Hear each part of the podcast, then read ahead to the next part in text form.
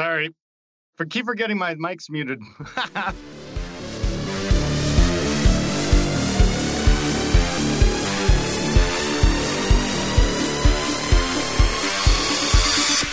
This episode is sponsored by Linode. Do you need a Linux server for your latest creation? Then check them out. They provide SSDs, 40 gigabit per second network connections, and top of the line hardware to run your server on. It deploys Linux in seconds from the Linode cloud, and you can choose your Linux distro and node location right from the manager. They have locations in Asia, North America, and Europe, and they have a sweet set of tools to make it easy to manage it. If the web interface isn't your thing, they also have an API and a command line. So definitely go check them out. They also provide two factor authentication, IPv6, DNS manager, cloning, scaling, and everything else that you want. So definitely get the most out of your Linux node and check them out at linode.com. And check them out at devchat.tv slash linode. Yo, yo, yo, and welcome back to JavaScript Jabber. Today, we will be having Tyler Renelle and discussing machine learning. Let's dive in with our hosts, Joe Eames, hey, everybody.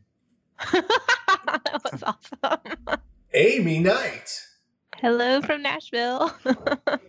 and our special guest, who might be a robot, but is probably a human, but we won't be able to tell if his research has been successful, Tyler Renelle.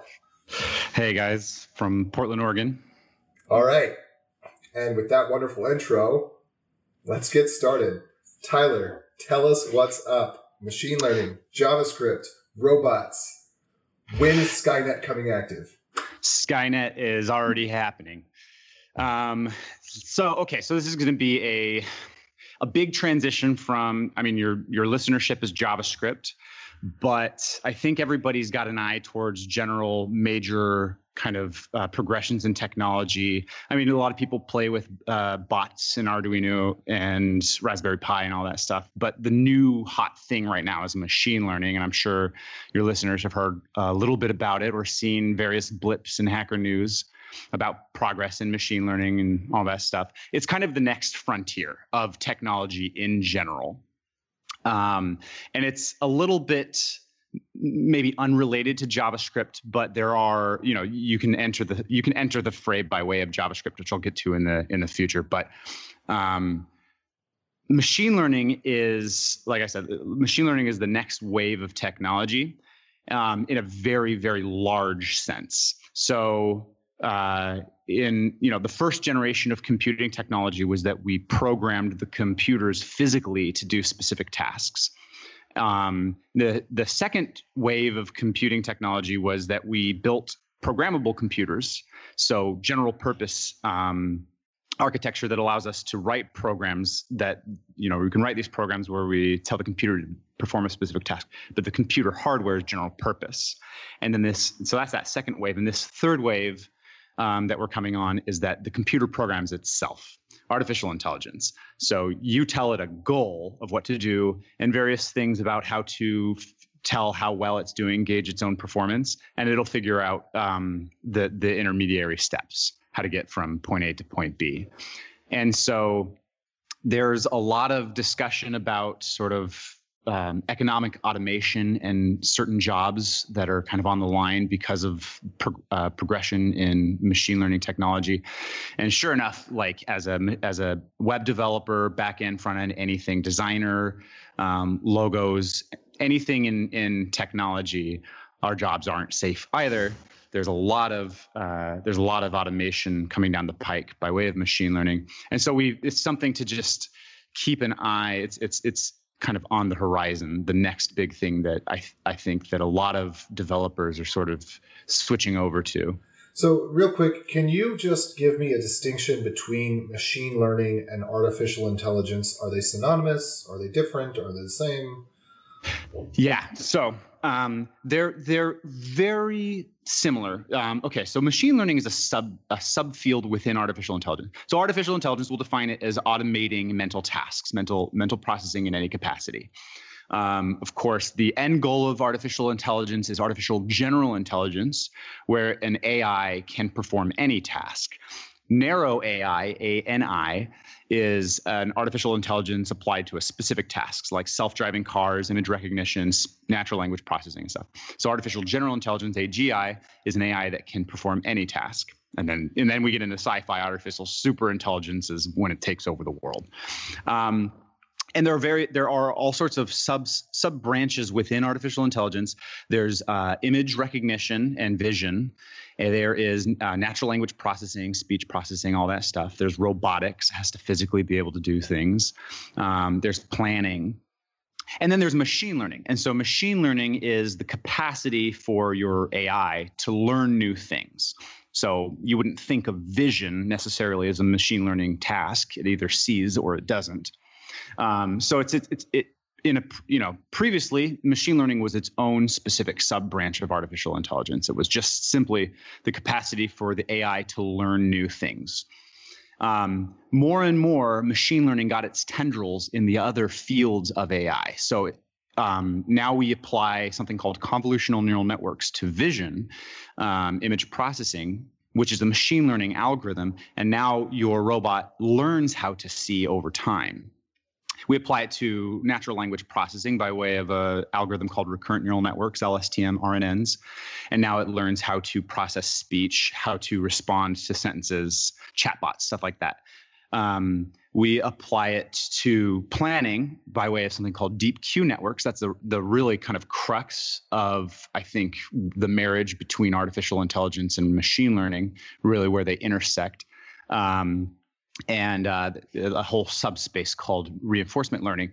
And more and more, basically, machine learning is taking over all of artificial intelligence. It's like this, it was a circle within AI that has been growing bigger and bigger and bigger to the point where now the outer circle of AI is almost the same size as the inner circle of machine learning. So anybody wanting to tap into the space of AI and get in, you know get involved in that uh, future is going to be um, entering the fray by way of machine learning. So I'm going to So- throw another word. Uh, oh, oh, Aimee, go first. Yeah, I wanted to clarify. Can you know because I hear um, neural networks used all the time. Can you um, give people a, a definition of that? What that means exactly? Yeah. So machine learning. Uh, so so okay. So let's let's talk about those waves of computing technology again. That second wave of computing technology is kind of what we're in currently, and we're going through this awkward te- you know transition phase from wave two to three. That second wave is we program a computer, tell it what to do, and it does it. And that's what we are as JavaScript developers, for example. Uh, certain tasks are, I'm just going to kind of start from the very beginning of machine learning and work my way up to neural networks because they're kind of at the, they're the apex of machine learning technology. Certain tasks you just cannot program, you, you just can't program. And when I think of programming, I think of a bunch of if else statements. So, for example, if you want to predict the house of a of a the, the price of a house in Salt Lake City, you're not going to say if it has a, you know such and such bedrooms and such and such bathrooms and such and such square footage. You'd have way too many if else uh, statements, and you'd still be within a ballpark. You wouldn't be able to come up with an exact number. So you just use math, you use statistics, something called linear regression, which is an algorithm that comes straight from a statistics uh, textbook. You you pipe in a, a spreadsheet of a bunch of houses with their various features, we call them, such as number of bedrooms, number of bathrooms, square footage, and their actual price, the thing that we're trying to predict. And then you pipe it into this linear regression algorithm, and this algorithm adjusts some weights within it. And then now you can use it, this what you call a model, your linear regression model, in order to predict, um, like you're looking at a, a new house now, a different house on the market, predict the cost of that house given its features. It's kind of coming up with an average of things in houses and what that represents in its cost. It's being able to take uh, um, uh, an example and make a prediction. And this is statistics. So this is just pure statistics. So the first sort of uh, run at machine learning was implementing statistics models straight out of the stats textbooks in code. Um, and uh, being able to program sort of fuzzy fuzzy situations um, when your programming task isn't discrete can't be performed with if else logic then you implement one of these statistics models and now you have fuzzy logic that, uh, that now you have fuzzy logic um, that was this kind of first first wave of machine learning we call, we call this shallow learning or linear models um, it was very limited. And that's, I think, why machine learning wasn't very well known or popular amongst developers for a very long time, because it was limited to very simple tasks, like I just said, uh, predicting the, the cost of a house, which isn't that attractive of a, of a task. Um, when we wanted to do something, some some bigger tasks like image recognition, facial recognition in images, natural language processing, uh, s- standard statistical models didn't apply well to these circumstances. And machine learning engineers would hard code so much of the logic in their code and you know intermingled with 10 or 20 different statistics statistical models. And it was just ugly. It wasn't it wasn't elegant and it wasn't as powerful it wasn't very powerful. It was it would only work under a, um, a handful of circumstances because the the situation that they were trying to um, that they were tackling would be so complex such as figuring out the sentiment of a sentence whether or not some something somebody said is happy sad angry etc um, well, a big innovation happened, and this is called deep learning. Now, uh, machine learning itself is very old. It's from the 1950s. This is World War II stuff, and uh, it was. I mean, one of the one of the pioneers of all this too would have been Alan Turing, and you know he was a believer in in the prospective artificial general intelligence and all that stuff. So he came up with the Turing test that we're also familiar with, and um, so it's from the it, machine learning goes dates back all the way to the 50s. It's very old, and deep learning is actually pretty old as well. But um, something happened in recent times um, where we kind of realized that we've come to a, a, a head with data availability. That you know, this is the whole big data movement.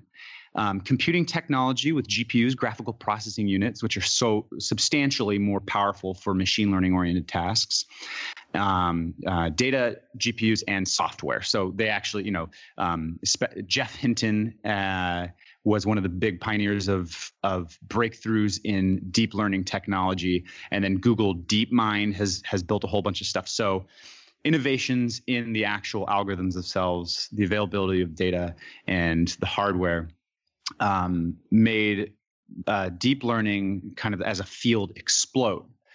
And now we don't use these old, shallow learning algorithms that are f- sort of brittle and handcrafted. Instead, now, what we do is we stack a bunch of those shallow algorithms together into a network. So we just take a handful of logistic regression units, for example, that's from the old days, just grab a handful of that, squish it all together into what's called a neural network. It's just a network of st- statistical algorithms. And and what's inside now is you pipe in an image and out comes a uh, you know like a uh, image classification. This is this is a dog. Pipe in a new image and out comes cat. Pipe in a new image and out comes tree um, what goes on inside of this is sort of what's sort of like a black box to the human. They understand the the components, what we call the neurons, the individual neurons being these shallow learning algorithms like logistic regression, for example, but they don't understand like the whole they, they all they know is that this glob of stats equations glued together is sort of like uh, is is performing very complex tasks, and it looks a little bit like a brain. In fact, um, the you know very roughly the architecture of a neural network uh, was inspired by the human brain, like McCulloch and Pitts way back when. Um, and so it's very it's very magical. One, it it, it does um, it does all it, it does its stuff kind of uh, uh, you know under the hood as a black box magically. Two, it somewhat looks like a human brain, so there's a lot of sort of philosophical questions there. And then, like I said, the, the main reason that we're hearing about this now is that this stuff was, for the most part, impossible in a in a prior generation, maybe 10, 20 years ago, and due to recent developments, it is now uh, very much possible see. So that's a neural network. I think Joe, did you have another? Do you have a question? AJ's got a question, mm, kind of related. So what I didn't hear you say is genetic algorithm. Yeah. So there's still there's still like a lot of uh, frontiers to be explored in artificial intelligence. And one of those very promising frontiers is genetic algorithms. M- machine learning and artificial intelligence is a world of research and experimenting with various algorithms. When you get involved in ML, um, you're going to find that you're basically trying you know 10 20 30 different algorithms for your particular task all you know fine tuned with various hyperparameters So you're just trying a bunch of stuff. Um, and you know the, the the job of researchers is uncovering new and promising algorithms that you can try. And one of those algorithms is genetics, which is that you know your machine learning model tries a handful of uh, of you know of however it can however it can solve a problem uh, takes uh, takes the ones that seem to be in the lead and throws away the ones that are losing, and then creates genetic mutate permutations um, on the on the winners and and and repeats, just like evolution. Um, it is a promising one, but right now, uh, neural networks they actually the way they work is you you pipe in a bunch of information um, like a like I said a spreadsheet of housing features and their costs, and it it sort of deliberately learns to adjust its parameters um, based on the data. So it's it's very it's a lot more deliberate than than than evolutionary algorithms, genetic algorithms. You could imagine like if somebody were deliberately designing biological species by trying some that worked and you know throwing away the ones that definitely don't have a future and keeping the ones that do whereas you know evolution itself is a lot more accidental and incident you know like it incidentally works. So what you're saying is we could actually get to humans in only 165 million years as opposed to like 13 trillion years exactly you could be a lot more deliberate um, and fast by using you know yeah by using what they call uh, back propagation, gradient descent, learn uh, training, training and learning mechanisms. Okay, so let's let's distinguish between a handful of things. So we distinguish between artificial intelligence and machine learning. Machine learning is a, a field within AI and fast becoming the dominant field in AI. Um, uh, data science and machine learning. So those are two words that are often interchanged and, and, confusing as well. Data science is kind of the general field of working with data as a programmer, and that can be that can be as a database administrator. It can be as a data analyst, looking at charts and graphs and designing charts and graphs using three, you know, uh, D3, JS, and whatever you whatever you have. Um, or it can be as a machine learning engineer which is taking the data and making predictions or or um, choosing actions. So machine learning is a field within data science. You're a data science engineer if you are a machine learning engineer. Um, so that's the distinction between those uh, various fields. machine learning is also sort of a lot of people just consider it practical statistics. There's three math ma- three fields of mathematics at play in machine learning. They are st- uh, statistics, calculus, and linear algebra. Um, calculus is used for the learning phase. Linear algebra is sort of used under the hood for all the computation, but statistics is sort of it's it's the the um, cookbook of your machine learning code uh, whenever you write a whenever you implement a model you're implementing a, statist, a statistics algorithm. So statistics and machine learning are, are practically the same thing um, you know very very little difference. And okay so i want to talk about so why why should people care about this? As a javascript developer why should i care about machine learning? Um, the big the big thing is that we are looking towards a future of uh, automated economy, and it's looking very likely by way of artificial intelligence. So everybody knows about the self-driving car that is going to potentially displace so many truck drivers, taxi drivers, all that stuff.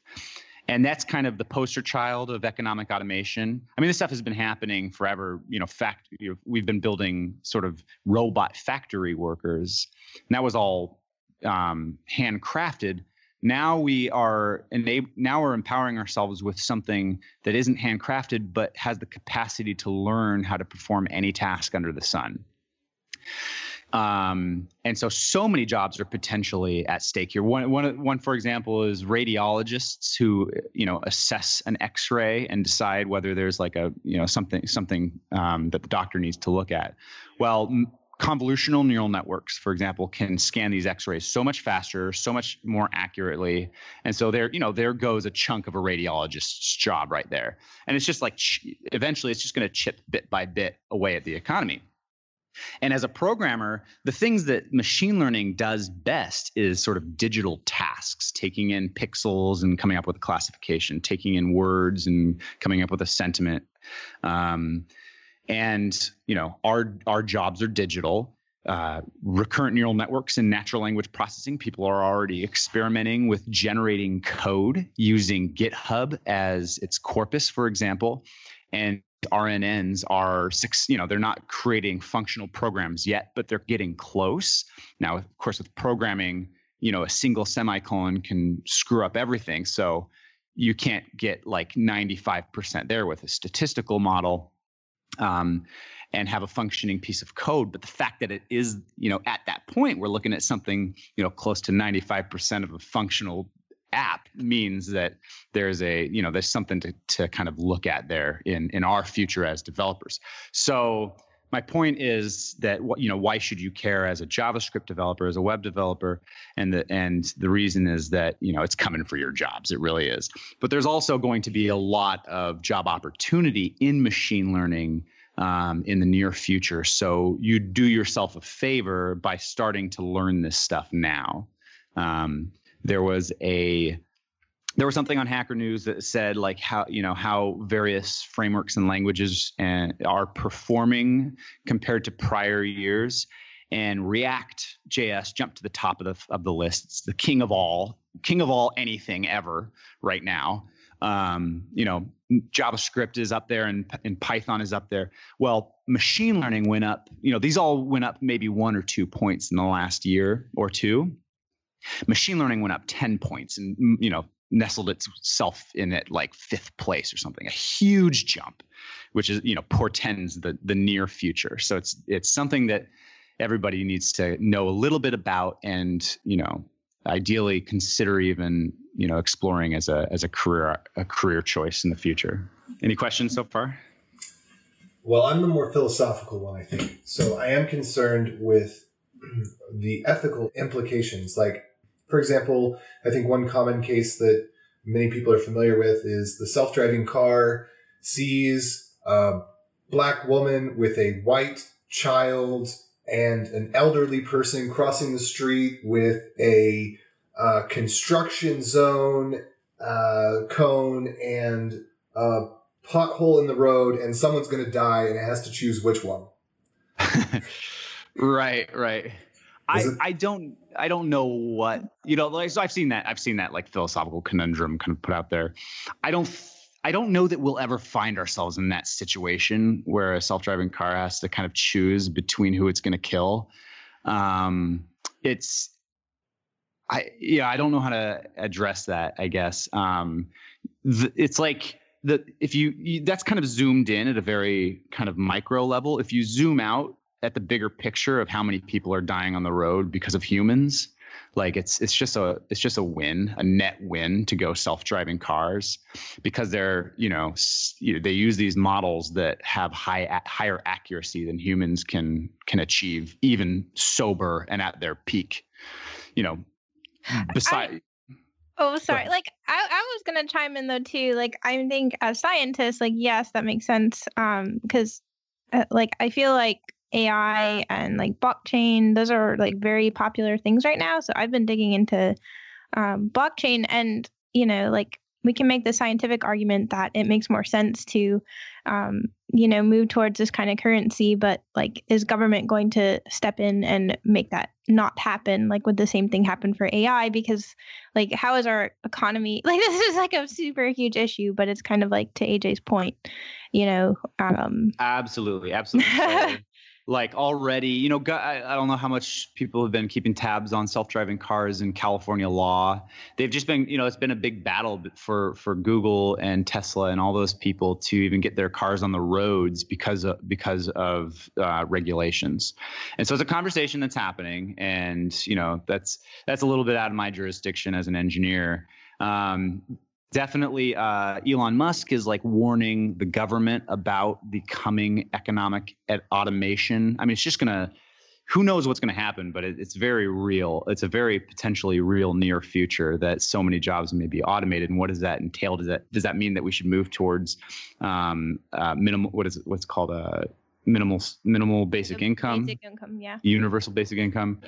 Or will it create, you know, when, with the dawn of the internet and all the jobs that it displaced? I think we didn't think so much about how many jobs were displaced in that process, but look at all the jobs that it created. All of us here have jobs because of the thing that displaced jobs. Will that happen again now with the with the AI uh, revolution? So there's definitely there's plenty of philosophical uh, conversations to have about this. Um, one thing I always like that interests me is that uh, America specifically likes to have these conversations um, about like what what should and shouldn't we allow, uh, while China just plows on through with technological innovation.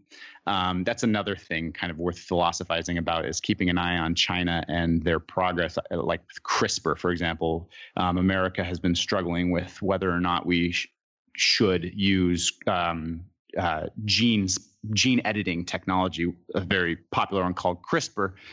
While we're having this conversation, China is using it willy nilly. Um, they're they're developing AI uh, technology at a rapid clip, faster than America is actually. Um, so it's just something to keep an eye on. Do you ever have issues crop up in production that you don't see in development? Do you even know how your app is performing in production? Performance, errors, and analytics to figure out where your app is bogging down are important to keep an eye on. You could try one of those error tracking apps, but why not use a tool that does it all? Try Datadog. Datadog tracks performance, collects data on your errors, and provides you with the information you need to improve your user's experience and fix bugs without having to log into the production server and dig through the logs. What if my app spans across multiple servers and services, you ask? Datadog seamlessly collects metrics from every corner of your application, including services like Amazon AWS and systems like Redis. So, whether you want a clear view into your application's performance, need to be notified of new errors, or to keep track of your application across various services you use, use Datadog. If you go to devchat.tv slash Datadog and start a free trial, they'll send you a free Datadog t shirt. So okay, so jobs, jobs and automation. Let's talk about languages and frameworks. The main language that is used in machine learning engineering is Python. So very diff- Are you saying that we're soon going to see a machine machine learning JS framework to replace React and Angular? yeah, okay, so so wix.com the the you know the website builder um they've been working on a an, on an automated website just an automated website builder. You just tell it what you want instead of I've seen dragging and dropping yeah and so it'll it'll actually design it'll create images it'll create uh, you know front end code all this stuff. And it's based on like natural language processing from what i understand it. You, you'll like upload a handful of images that you like and say it say a few things. I want something like this or that the other thing. And it'll just build you a website using neural networks. You know what i mean? It's it's uh so we're yeah we're we're getting we're getting there thegrid.io yeah that was another one I, I should probably chime in too, like before we go too far. This is something you talked about on a different podcast, but uh, like you pointed out how you know we have this like huge influx of junior developers and bootcamp graduates, and um, like this is not going to be the case because uh, you really have to have like a strong foundation uh, in math, whereas um, you know like potentially a lot of these people who are coming out of boot camps are more like liberal arts and stuff. So if they wanted to get into this, they'd really have to back up and, um, you know, dive more into math. So if people are interested, uh, like where do they start there? That's right. So let's let's talk about machine learning um, sort of barrier to entry. So just like you said, JavaScript. I think of JavaScript as I, I, honestly, this is, is going to sound really um, I don't know cocky or something, but I think of web development as like the waiter position of our generation. Um, like anybody can join the fray. I, I was, uh, my wife was working uh, on some front end stuff for a while while we were traveling. She just, you know, just jump into the fray. Um, they've got these boot camps. Uh, they have Code School, Codecademy, anything you can learn online and stuff. You can get up and running so fast with web development, especially front end. And I think it's made possible uh, especially by way of the frameworks that exist, like React and Angular. They really ease the pain, the burden of getting uh, the barrier of entry.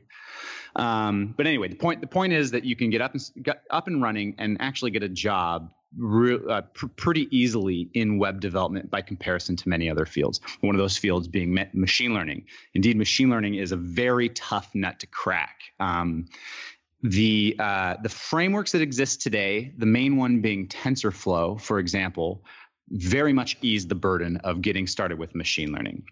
Um, but but understanding what's going on in machine learning requires a lot of mathematical background. So, you know, you can follow one of these tutorials for training an image classifier using a convolutional neural network on TensorFlow. Um, and you can implement this in, you know, 100 lines of code and, and, you know, wipe your hands and say, look, I did it. But you will, you just won't, you won't understand what you're looking at. It'll, it'll sort of just be um, it'll be just be a different language to you. I think a little bit more so than copying and pasting some boilerplate front end code. I think you'll know where you can kind of hook yourself into to make changes in in front end code, not so with machine learning. So you have to have a little bit. So machine learning is the hard track. Um, what I usually recommend is people get a very high level overview of machine learning. Um, I have a podcast myself called Machine Learning Guide and it's just like a you're just flying over the forest and kind of like looking at the trees before you sort of land down and start walking through the forest. Um, it's kind of like reading all of the chapter titles and chapter summaries of a textbook before actually starting to read the textbook. Get a high level overview of the fundamentals. Um, and then start trying to code, play with these different machine learning models. See if you can build something that make you know, you know, uh, feel like you feel like you're actually doing something with your hands. And in the background, start reading, start start learning the the, the real hardcore fundamentals, and that's going to be the math, the you know the mathematics. It's going to be calculus one, two, and three uh, linear algebra and statistics. And like i said statistics is the real the real meat of machine learning. If you if you ever took a stats course in college and you felt like you did well um, then you have everything you need right there um, to to succeed in machine learning um, so you can get started coding in in machine learning with one of these high level frameworks. But I do think I do think that it will the the the barrier to entry will ease in the near future because of the popularity, the rising popularity of machine learning, in the same way that, that the rising popularity of web development. I mean, we saw these like different waves of of web development accessibility kind of started with like well it started with you know jquery and all that stuff but but really popular for, there for a while was content management systems and like everybody could create a website. Um, and then we started creating these frameworks easier and easier and easier over time. So, like Backbone, for example, I thought was a lot more difficult to use than than uh, than React and Angular. Um, you sort of held your hand a little less. So I think in the near future we'll see that kind of stuff happen with machine learning as well. Right now it's very hardcore barrier to entry, but potentially in the near future that that barrier will lower and I, have actually already seen a little bit of that at play with a framework called Keras, K E R A S, which is a layer that sits on top of TensorFlow and like basically reduces boilerplate. Um, so it, it's just like less less code, m- more bang for buck, but still uses TensorFlow. So we're already starting to see that at play. Um, but that would be my recommendation for getting started with machine learning. Would be my podcast, Machine Learning Guide, which um, I'll give you guys the link, and the um, there's also a book called The Master Algorithm, and it has an audiobook version of it too. And it's like a very gentle introduction to the popular the popular algorithms that are used. And then the and then when you actually do want to get started, when you decide, yes, I do want to be a machine learning engineer, or at least I want to have like the very basics in case that time comes. The Andrew Ng Coursera course is the most popular introduction to machine learning. Period. It's the best. It's the best starter um, uh, it's the best starter. So the Andrew Ng Coursera course, I'll put all those. I'll send you guys all those links. So yeah, definitely. It's it's almost so so it's it's something that I would recommend everybody keep an eye on and start to learn almost like trickle like uh you know start start getting a little trickle of this stuff as much as you can day by day. Maybe maybe have like a daily routine of um you know a half hour a day or 10 minutes a day of reading one of these resources don't just up and decide to switch careers right now because as it's like I said, it's it's got such a heavy barrier to entry. It's going to take you about a year, I think, before you feel fully competent enough to start applying for jobs or working on your own personal projects. Um, so don't drop JavaScript and pick up machine learning. Uh, do do a slow transition. That's smart. Um, oh man, I must have whatever age he has. uh, so the I think I picked it maybe last year, the Grokking Algorithms book. Uh, it actually has like the final chapter gets into uh, machine learning a little bit, and it was a great um, just like one chapter intro on things to get started. Grokking algorithms. I'll have to check that out. I haven't seen yeah. this. I mean, it's it's a very very very basic explanation, but I feel like uh, like I read through the book and then um, just that one chapter uh, kind of intrigued me enough to buy another book on it. Nice. Sounds like good interview prep material too. Um, the uh, oh, I wanted to talk about uh, like sort of degrees and certificates. So, like I said, in web development, you can you don't really need you don't need any schooling. You don't you don't need a degree to get a job in web development. Um, I think that was a controversial statement for a for a while, but I think more and more we've all kind of come to that consensus.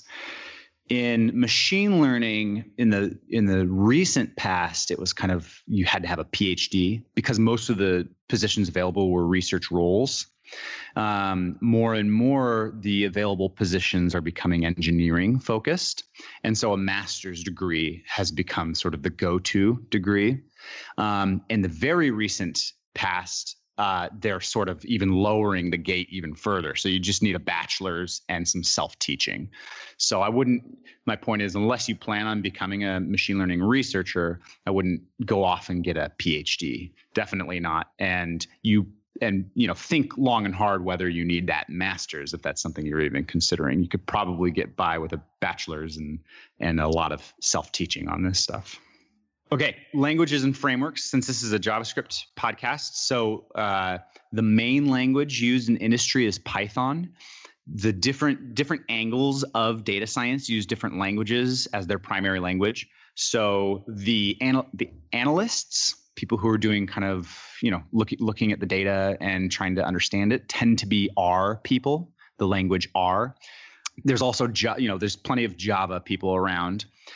The researchers in my experience, tend to be you know a mixed bag of C, C++, Java, R, and Python. And then the engineers are just you know 95% Python, just hugely, hugely in favor of Python. And the the result of that is that the libraries and frameworks available to you as a machine learning engineer, you'd be doing yourself a favor by by using Python because then you can use these frameworks. And the most popular framework out there is called TensorFlow, written by Google. There are some other competitors. One is called Torch or PyTorch. Another is called Caffe. Um, these deep learning these are deep learning frameworks that sort of apex of the machine learning evolution that I talked about earlier. There's also shallow learning uh, frameworks for smaller smaller tasks. They call them linear tasks, stuff that are a little bit less complex. There's a uh, there's a library called scikit-learn for that. So these frameworks, what they do that that is important I mean, they, they don't just you know uh, reduce boilerplate in writing machine learning code the the main thing that they give you, the main benefit they provide is that they execute the code you write on a GPU. And a GPU gives you like anywhere like up to a thousand times performance boost over a CPU. It's like it's like blockchain and Bitcoin.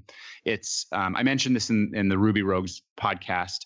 Um, a lot of people who mine block uh, Bitcoin or altcoins, they just turn their CPU off because it's not even worth it. It's not worthwhile compared to their GPU doing all of the doing all the heavy lifting. In machine learning, it's the same. The GPU is so much more powerful at machine learning computation using you know linear algebra and this thing called uh, especially in TensorFlow this thing called automatic differentiation, which is the back propagation part, the the, the uh, learning phase, and it uses calculus that it's when you look at the difference between how fast your code executes on a GPU compared to a CPU, it's not even worth it's not even worth throwing at your CPU. It's you know it's so uh, you, you want to use one of these frameworks because they give you that out of the box. Um, where otherwise you'd have to kind of uh, do that do that yourself writing writing jumping down to C or C++ in order to somehow execute your code on the GPU. Um, so Python frameworks, uh, TensorFlow and PyTorch do this automatically for you. You write your your machine learning code in Python and it converts it to C code that executes on the GPU. Um, and for a while there, you know, Python was kind of your only choice there. But recently, and I'm glad that we had this uh, podcast today rather than a, you know a few weeks ago. Um, a couple of frameworks made you know Hacker News front page in JavaScript that use the GPU. Um, so in the past, there were JavaScript frameworks for machine learning and deep learning, but they executed on the CPU. And so it was more it was more for proof of concept and playing around than actually anything production production ready. But recently, a framework came out called TensorFire, um, and it takes your Python TensorFlow model. So you write a model that you train to recognize images in Python. You export the model, and then now you can import it into JavaScript and run it with TensorFire so you can make future predictions using this JavaScript framework. So that's a little bit handicap, right? You you write it in Python and run it in JavaScript. That's kind of cool. But then something even cooler came out called uh, JS, and that's by Google, who's also you know the creator of TensorFlow and that you you write your code you write your model in javascript you run your model in javascript everything's in javascript. So that's the that's the main uh, javascript framework to keep an eye on if if you want to sort of go the alpha route of experimenting with machine learning on javascript.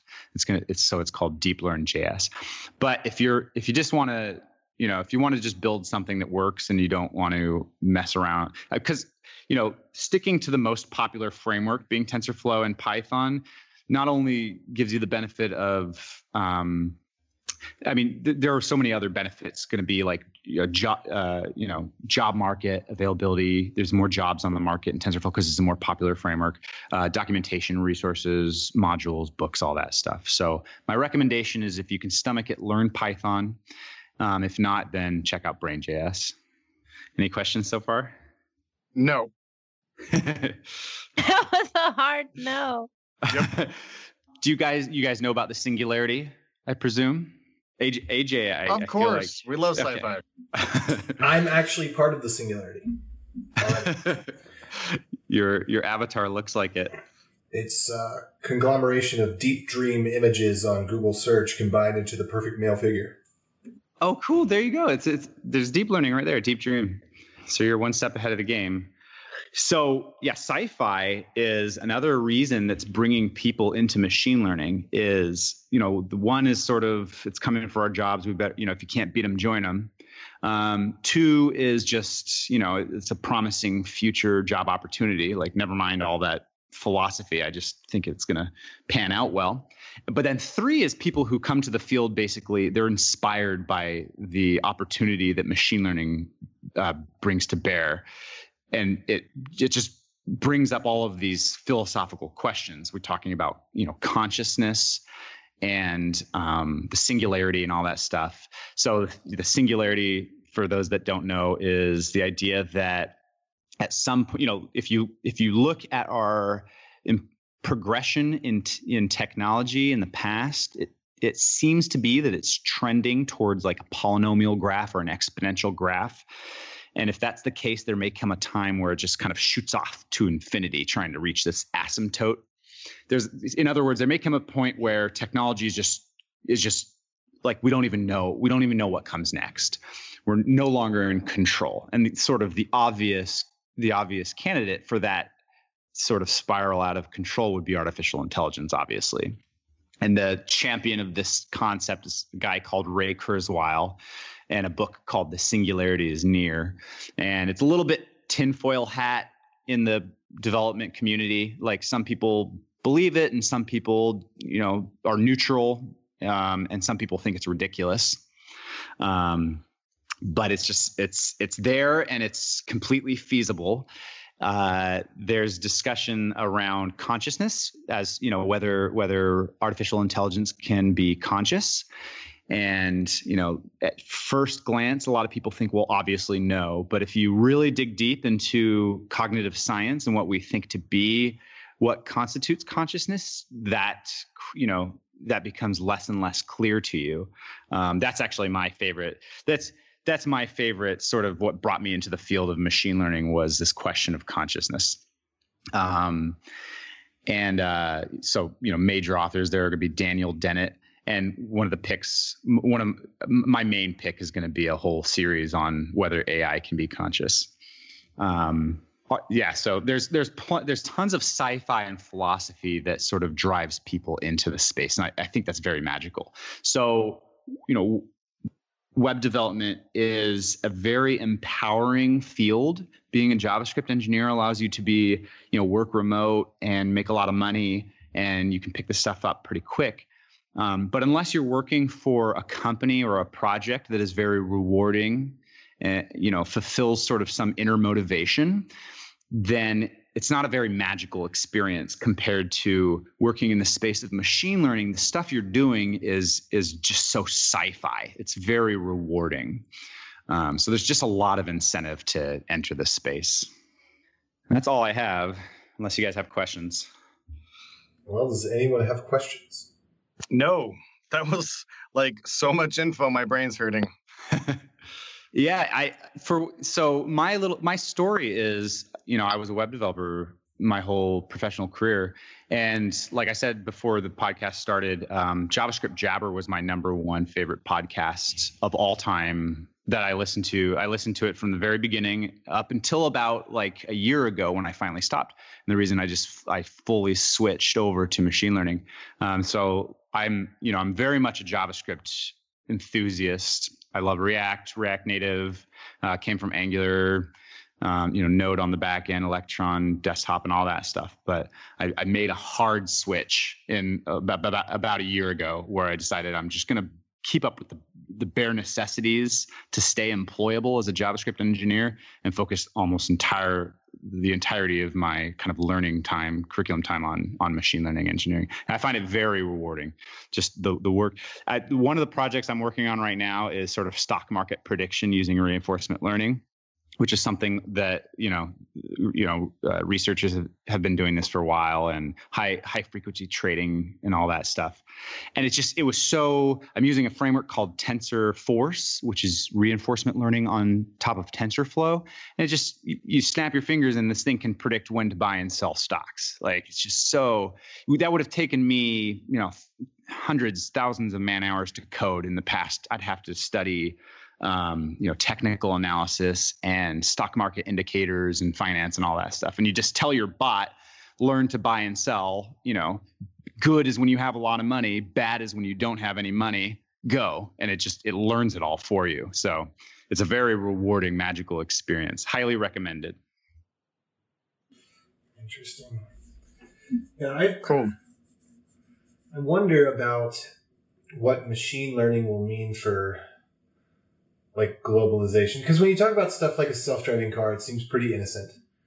But like i think about the way that we deliver certain media to certain people. I think there's there's been some stuff recently about um, you know like facebook algorithms and such and the like habit forming addiction forming um, algorithms to you know take people's most valuable assets from them their their their time and their attention.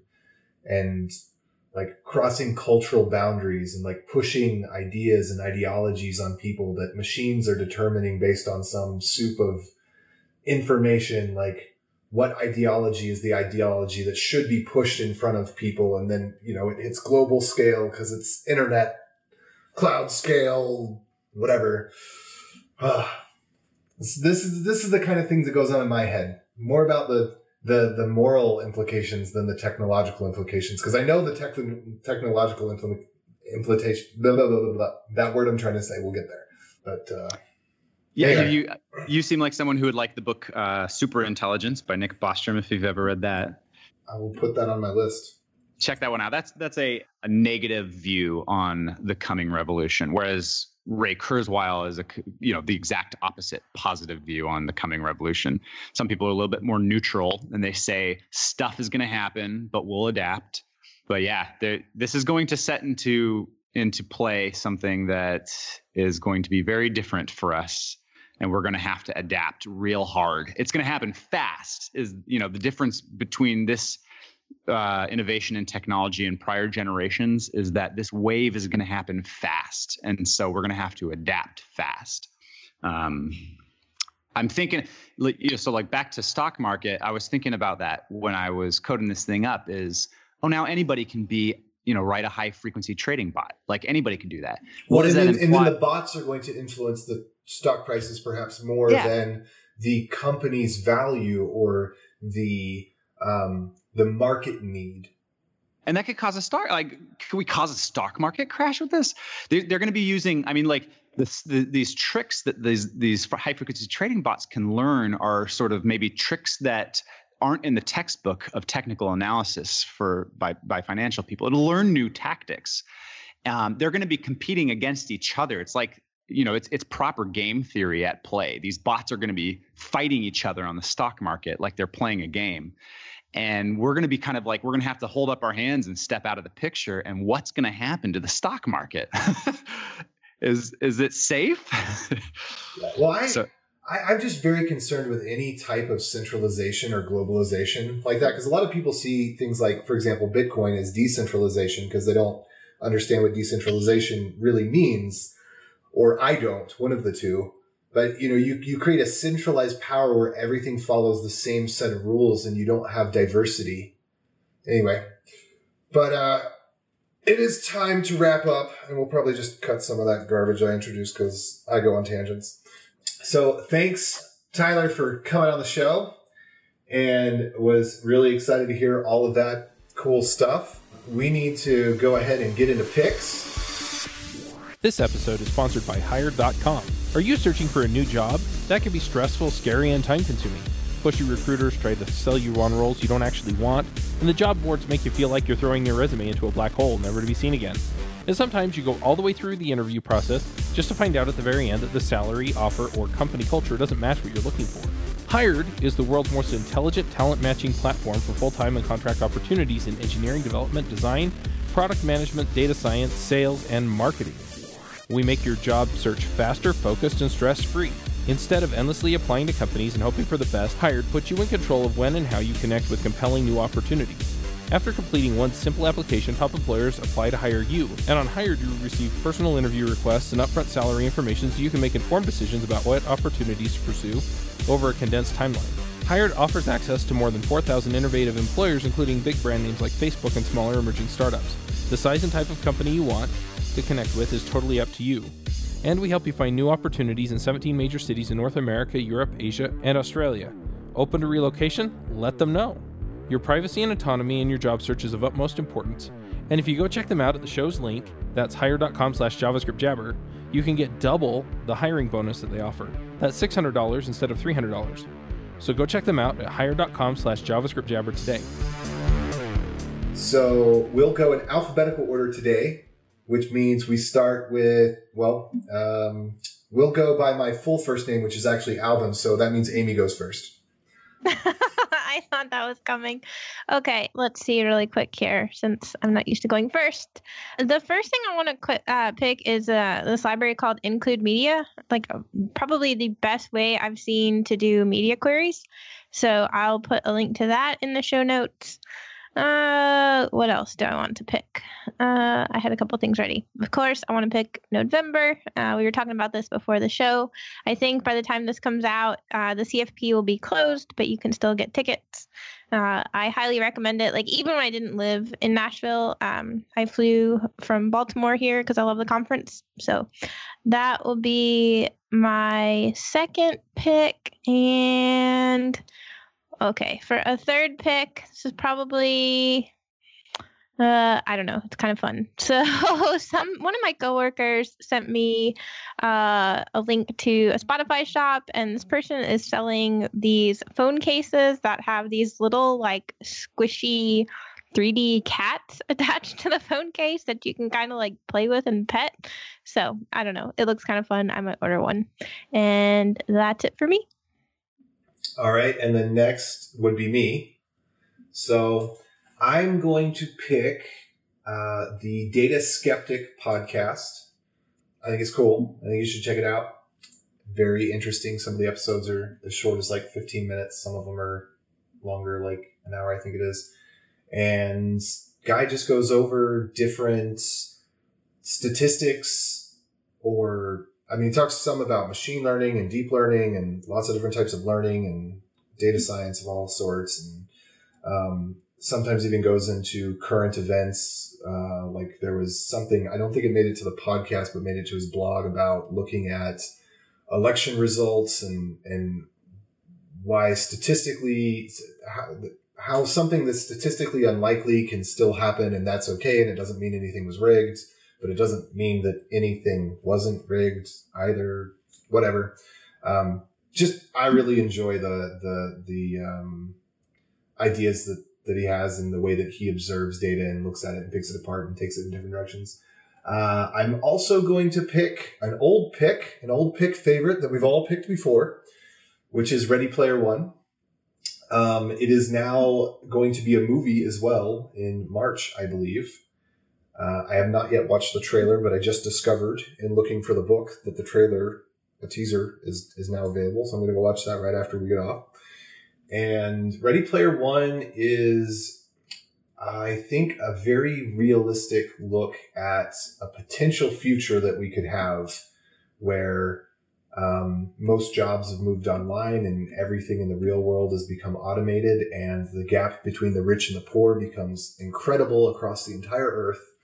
And it's kind of a dystopian novel, but very, very intriguing and a world I very much hope doesn't happen, but I wouldn't be surprised if it does. And those are my two picks. Then Joe. Joe's so silent, so soft and unheard. Sorry. For keep forgetting my mic's muted. All right, so I got one pick for you today since we were talking about this topic. And my pick is going to be the book Everybody Lies about big data. Been reading this recently and found it absolutely fascinating. So I highly recommend anybody that's looking for a good book to, to check this one out. It's a great, great, great book. There we go. But and Tyler. Um, so the thing, you know, I, I, got inspired. I actually got inspired to pursue machine learning by the movie um, uh, Ex Machina. Um, but when I watched that movie, I thought, what is this? You know, is this a take on reality? Are we really this close with artificial intelligence? And I went on to listen to a series called Philosophy of Mind, Brains, Consciousness, and Thinking Machines by the Great Courses. And it is awesome. It is really good take on professional modern opinion by PhD cognitive scientists on you know both on on both sides as to whether AI can be conscious, and that was what inspired me to enter the fray of machine learning. Um, I, you know, I still you know the, the jury's still out whether AI can be conscious, but I, I'd like to be part of that conversation. So that's what kind of brought me into this space. So I very much recommend um, that that uh, course. All right. Well, thank you all for joining today. Adios. Bye. Bye. Bandwidth for this segment is provided by CacheFly, the world's fastest CDN. Deliver your content fast with CacheFly. Visit C A C H E F L Y dot com to learn more.